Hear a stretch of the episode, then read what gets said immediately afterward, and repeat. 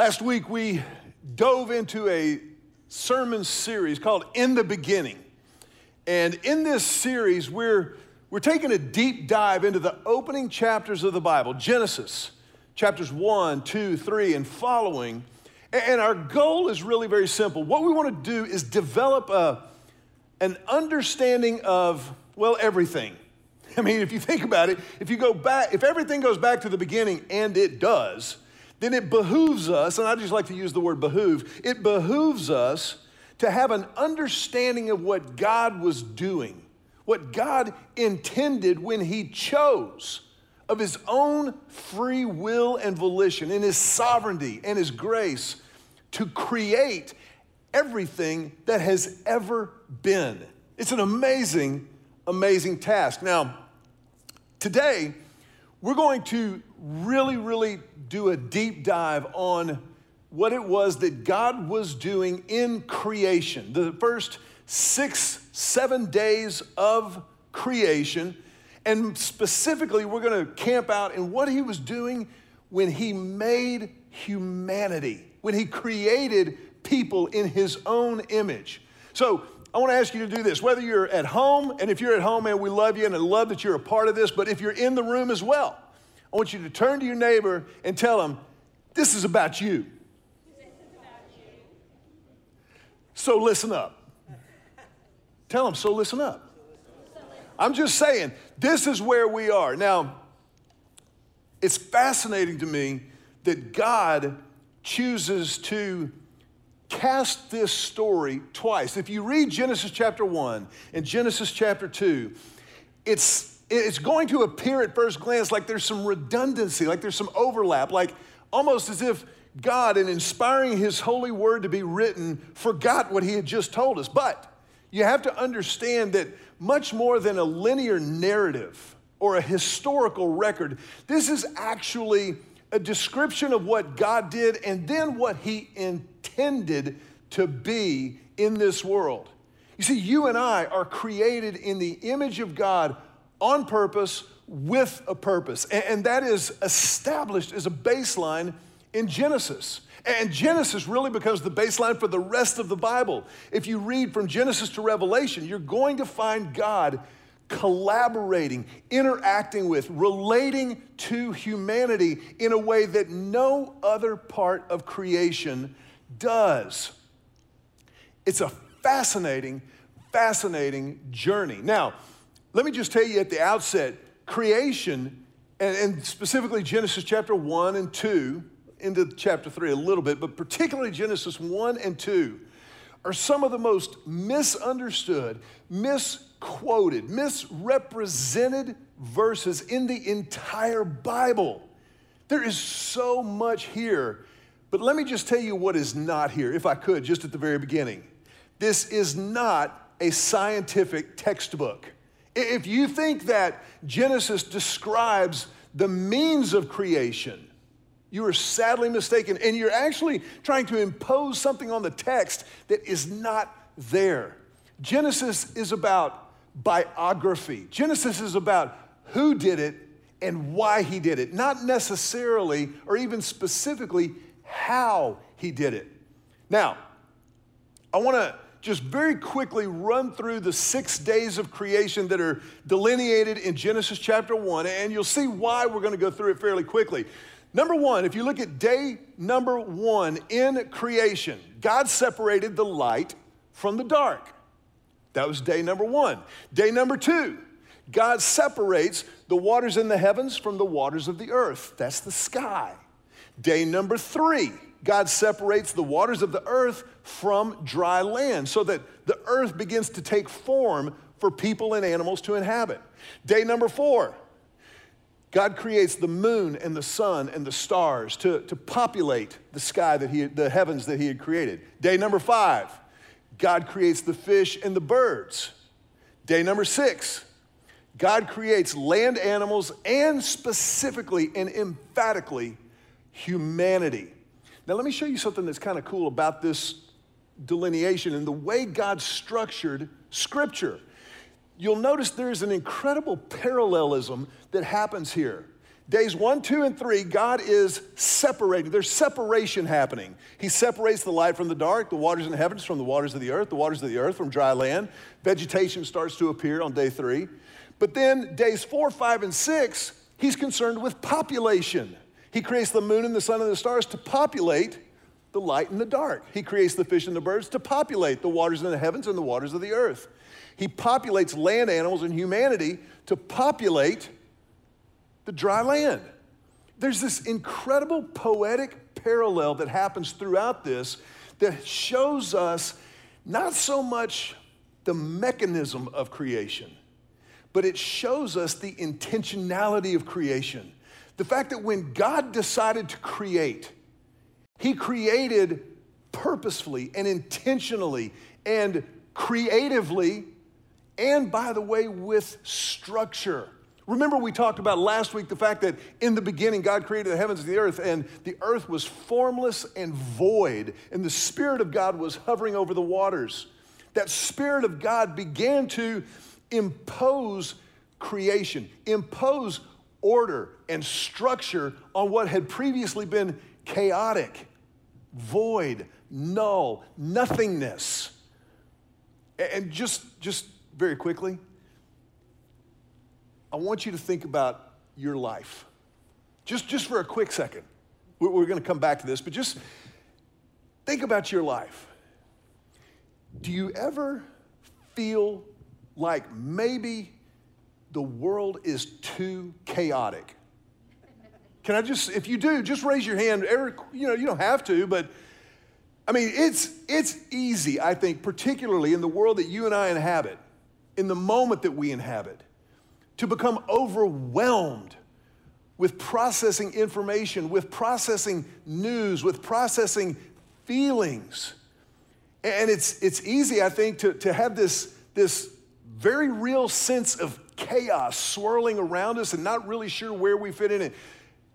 In those moments, never forget that God, the Bible tells us, is a God of order and not of disorder. He is the God of structure and not of chaos. He is also the God of fluid movement and dynamic response to circumstances and situations. So while we say that He is constant, you and I just strive for consistency, but God is constant.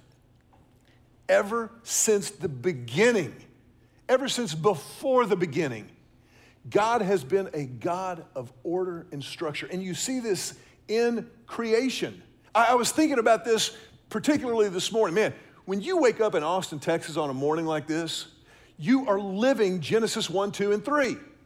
You're, you're living, like you wake up and the air is fresh and clean and it's beautiful outside. That's Genesis 1 and 2. At every stage of creation, God looked at what He had made and He said, and it is good, it is good, it is good. But now, some of us, maybe, maybe you've got cedar allergies. Who's got cedar allergies? Okay, you understand Genesis 3. This represents the fall of humanity, a broken world in which we live.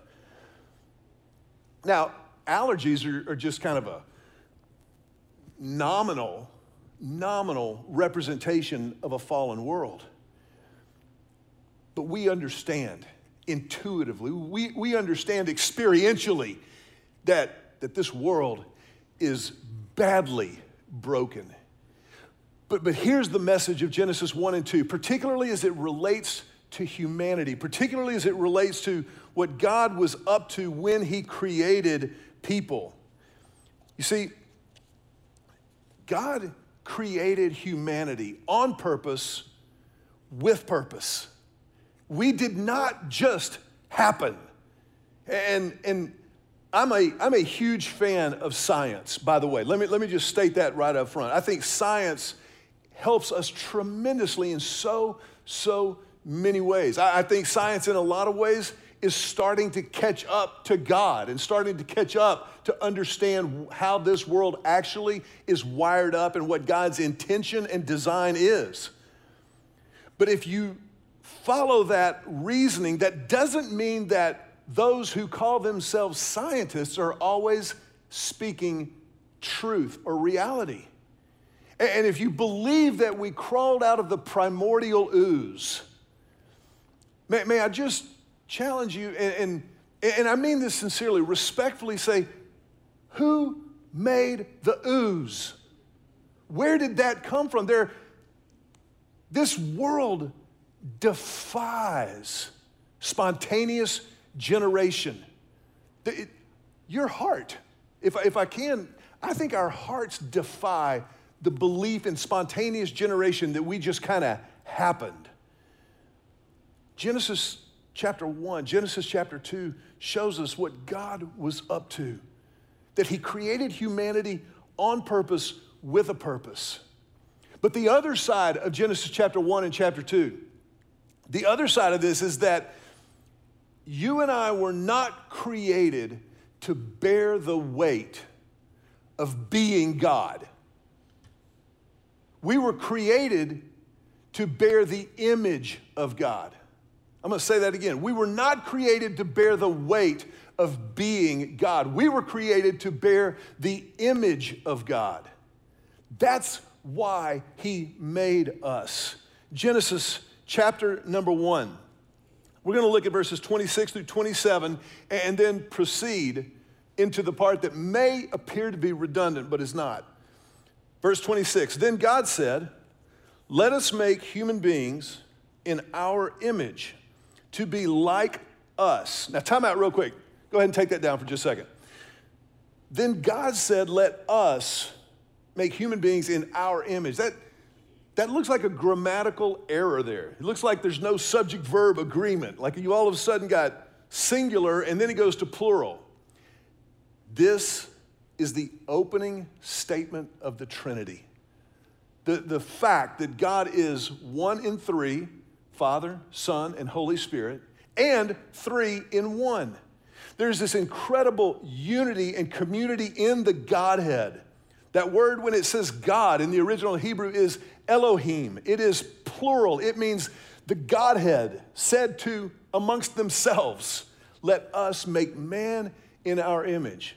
Now, I understand that the Trinity, if you're not familiar with it, it can be a little bit like off putting, like one and three, three and one. I don't understand.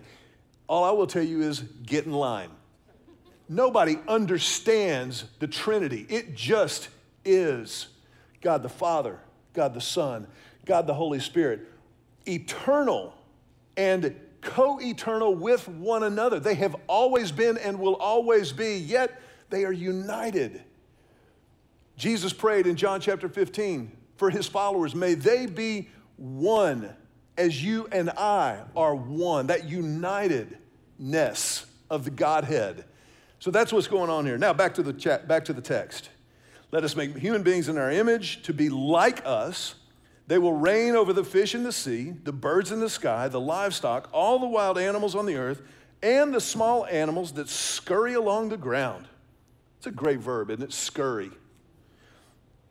So, God created human beings in his own image. In the image of God, he created them male and female, He created them. In the beginning, God created humanity in His image. That ought to make you just kind of sit up a little bit taller for at least a hot second. That, that verse ought to help your posture. When you understand that you, personally, by name, carry the image, the spiritual character and nature of God Himself. And more to the point, He specifically thought of you. I mean, He, he conceived of you for that very purpose. The reason you're here on the earth is to represent God. Turn to your neighbor like you mean it with a smile on your face. Tell them, represent. Some of y'all don't know what that's all about. But that's why you're here. That's why I'm here to represent God. that kind of puts a little more weight on what we do with our free time, doesn't it? Puts a little more weight on how we handle our relationships. Puts a little more weight on why we work. It puts a little more weight on everything. But it also opens up the possibility of the purposes of a perfect God. That you're created on purpose with this purpose in mind. Psalm chapter 139 tells us that before we were knit together in our mother's wombs, God knew us. So before you were conceived, before you were a gleam in your mama's eye, God knew you. Your soul was already accounted for and marked out for creation, for meaning, and for purpose. Whew. Wow. Now, I said just a moment ago that we weren't created by God to bear the weight of being God. And I think this is where we can start to get in a little bit of trouble. But because we all just kind of have this predisposition to function as little g gods. We all, we all like to make our own calls. We all like to call the shots in our lives, especially here in America. We, we, we believe in the myth of the self made man, the self made woman. It was more than a few years ago, a really good friend of mine was working out. This friend is a pastor, and he was working out on a Saturday afternoon. And he was doing an exercise, some kind of movement with dumbbells. I don't know what, you know, press or whatever. And he went to put them back on the rack, set them back down, and when he did, he discovered very quickly that whoever had set the weights next to those back on the rack had not put them down securely. And when he put his weights down, a 35 pound weight fell from three feet high in the air onto his big toe. I know, it's, I've seen it personally, in, I saw it the day after it happened. I'm scarred for life. It, was, it was a devastating injury. Now, I want you to think about your big toe. Most of us don't think about the big toe unless we stub it on something or we're watching stripes or we're hearing a story about it, but your big toe is a big deal. Well, his big toe was crushed. He went to the hospital, got it x rayed, it was going to need surgery, but he was due to preach the next day. So the next morning, a doctor in the church, this was like the NFL, met him backstage, shot him up, and sent him out on stage. He preached that morning sitting down in a chair with his leg elevated. Now, 35 pounds is not that much weight. It's not. You, you could press it, you could squat with it. Ron Burgundy could curl it a thousand plus times. But our big toes were not meant, they're not structured to handle 35 pounds falling from three feet in the air at 32 feet per second squared. It's more weight than a big toe can handle. Being God is more weight than we can handle. We, we, we're not built this way. And heaven help the person in our lives that we hope will satisfy our needs, wants, and desires more than God. Then we're putting on that person the same weight that we're asking them to be God in our lives, to satisfy us, to meet our needs, to meet our wants, to meet our deficiencies. When it is God and God alone who can do that. In the beginning, God created. And God made man in his image, male and female, he made them. Now, Genesis chapter 1 is really just kind of a blow by blow description of creation. It just shows the order in which it happened. I would suggest to you that if you challenge the validity of the Bible because of six days of creation, go back and look at it as it's written in the original language. It's written as a sequential history, not necessarily a chronological history. Now, for a lot of years, Christians have been, have been scared. Christians have felt like I don't know if we can if we can give up that ground because then what do we do with just everybody kind of take a deep breath.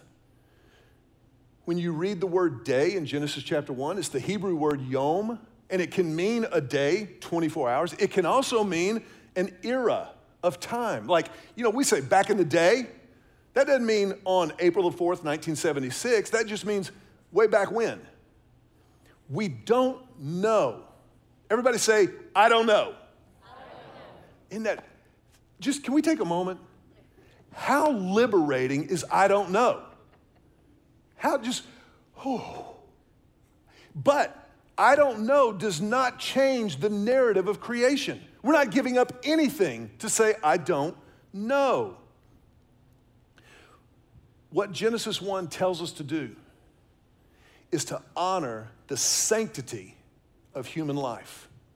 Honor the sanctity of human life. The word sanctity means a set apartness. Specifically, it means holiness, set apart for the purposes of God, and that is every human life.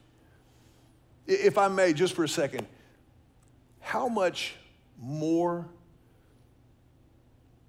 loving, how much more inviting would our world, our communities, our city, our nation be if, if we, everybody, honored the sanctity of human life. I kind of think on this Martin Luther King Jr. weekend, that was the message of Dr. King. That every life, every life is sacred. Every life. Now, Martin Luther King has many quotes. But I want to read a quote about Dr. King. It was made by, by Robert F. Kennedy. I believe it was in the wake of Dr. King's assassination. He says this We can move in the direction as a country of greater polarization. Black people amongst blacks, white amongst whites, filled with hatred toward one another. Or we can make an effort, as Martin Luther King Jr. did, to understand and to comprehend and replace that violence, that stain of bloodshed that has spread across our land with an effort to understand, compassion, and love. Compassion toward one another and a feeling of justice toward those who still suffer within our country, whether they be white or whether they be black. The sanctity of human life takes care of this. The sanctity of human life. That's, that's over 50 years ago. And it's today. It's today. I believe with everything I have that you and I, as the body of Christ, have such an enormous opportunity in these days to love our neighbor. To love our neighbor. And to say nothing, to post nothing that adds to or feeds division or distrust. Well, what about when they? Well, what about when they? Oh, yeah, well, if they had. We must stop it. Amen. We must stop it. The world's to keep being the world, folks. The world, and by the way, when I tell you, we love our country, warts and all, we love our country. But you never show love by ignoring fault. It is never an act of grace to ignore truth. We have to be better. We have to do better. And when we honor the sanctity of human life, that is being better and doing better. Isn't it amazing where the Bible goes? Isn't it amazing that everything the gospel touches, it makes better?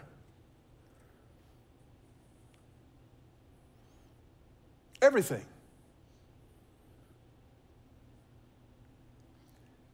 There's a hard word in our world right now, and it's the word evangelical.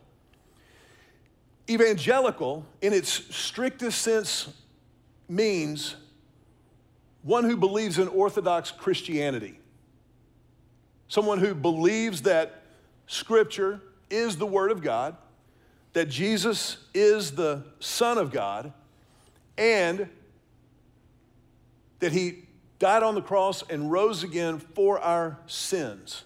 That's an evangelical. But over the last 50 years, that word has been co opted. It's been co opted to represent a political group.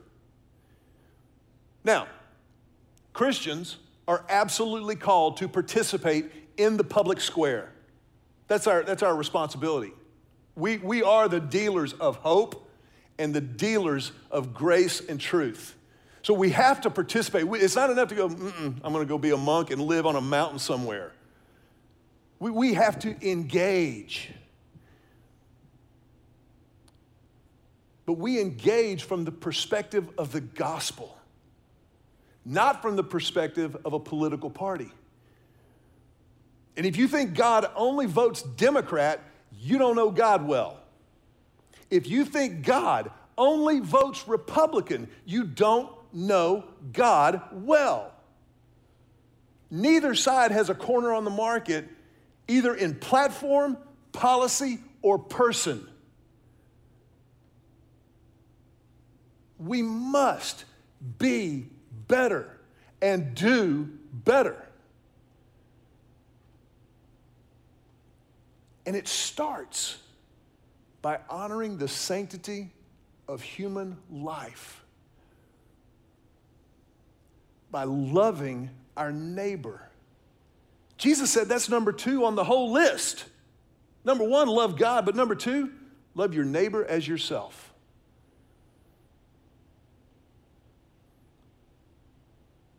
Love your neighbor as yourself. That's contrary to human nature.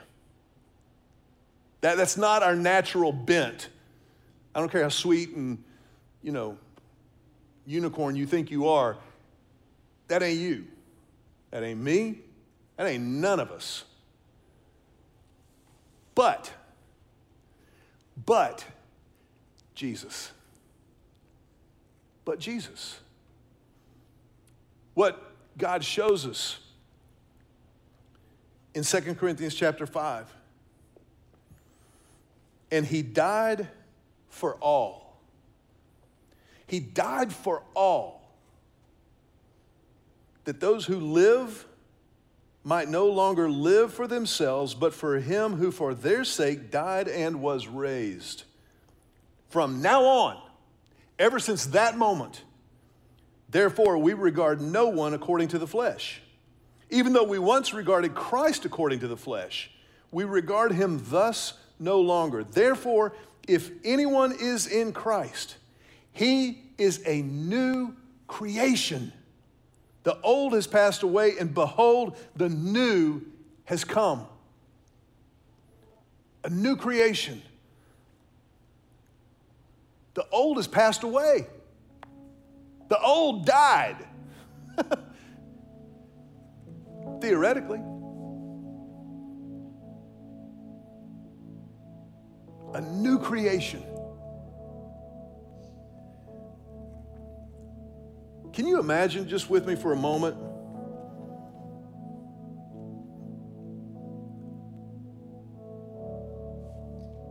The moment in time that God spoke and light came into existence. Just.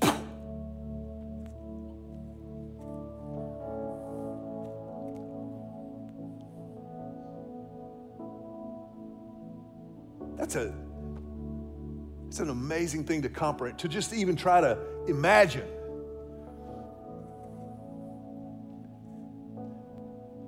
But that's what he did. God spoke light into the world.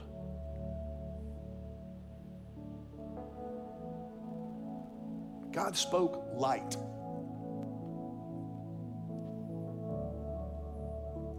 And then the Bible says that in the beginning, the Word was God, the Word was with God. And the Word became flesh. And He made His dwelling among us. He moved into the neighborhood.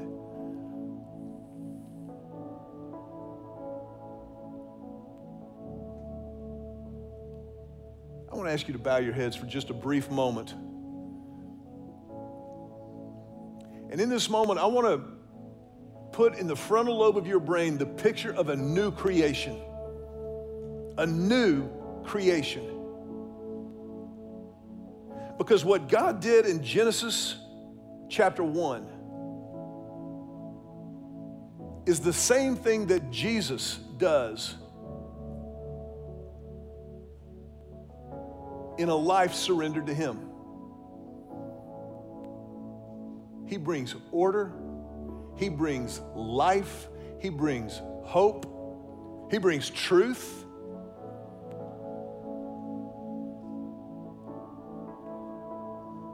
And that may mean, as a matter of fact, that will mean a reordering, a restructuring.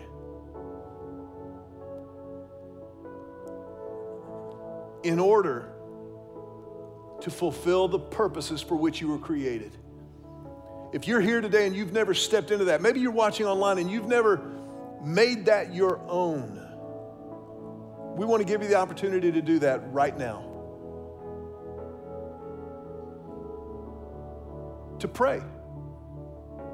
Prayer is two way communication from your heart to God's, from God to you.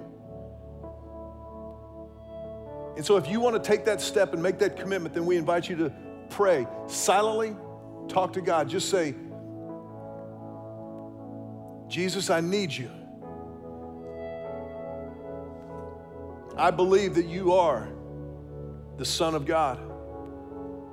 I believe that I need you. And so I surrender my life to you. I respond now to your grace. And in order to claim your forgiveness, God, I confess my sin. I'm not holding anything back.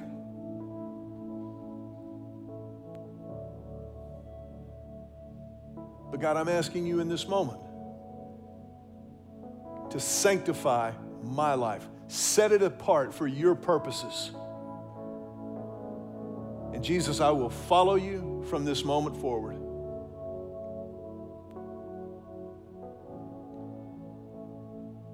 I pray this prayer in your name.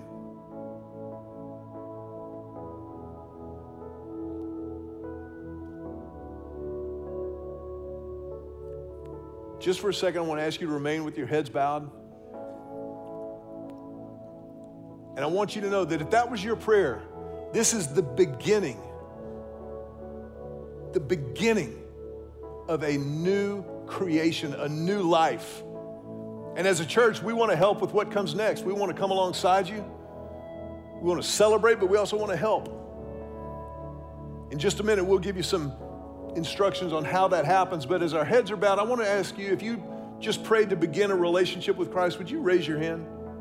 Just lift your hand high in the air and hold it up for a second as a statement of faith. And know that as a church, we celebrate that with you. And our family tradition around here is that you can put your hands down, but we're going to put our hands together and tell you, welcome home. Welcome home.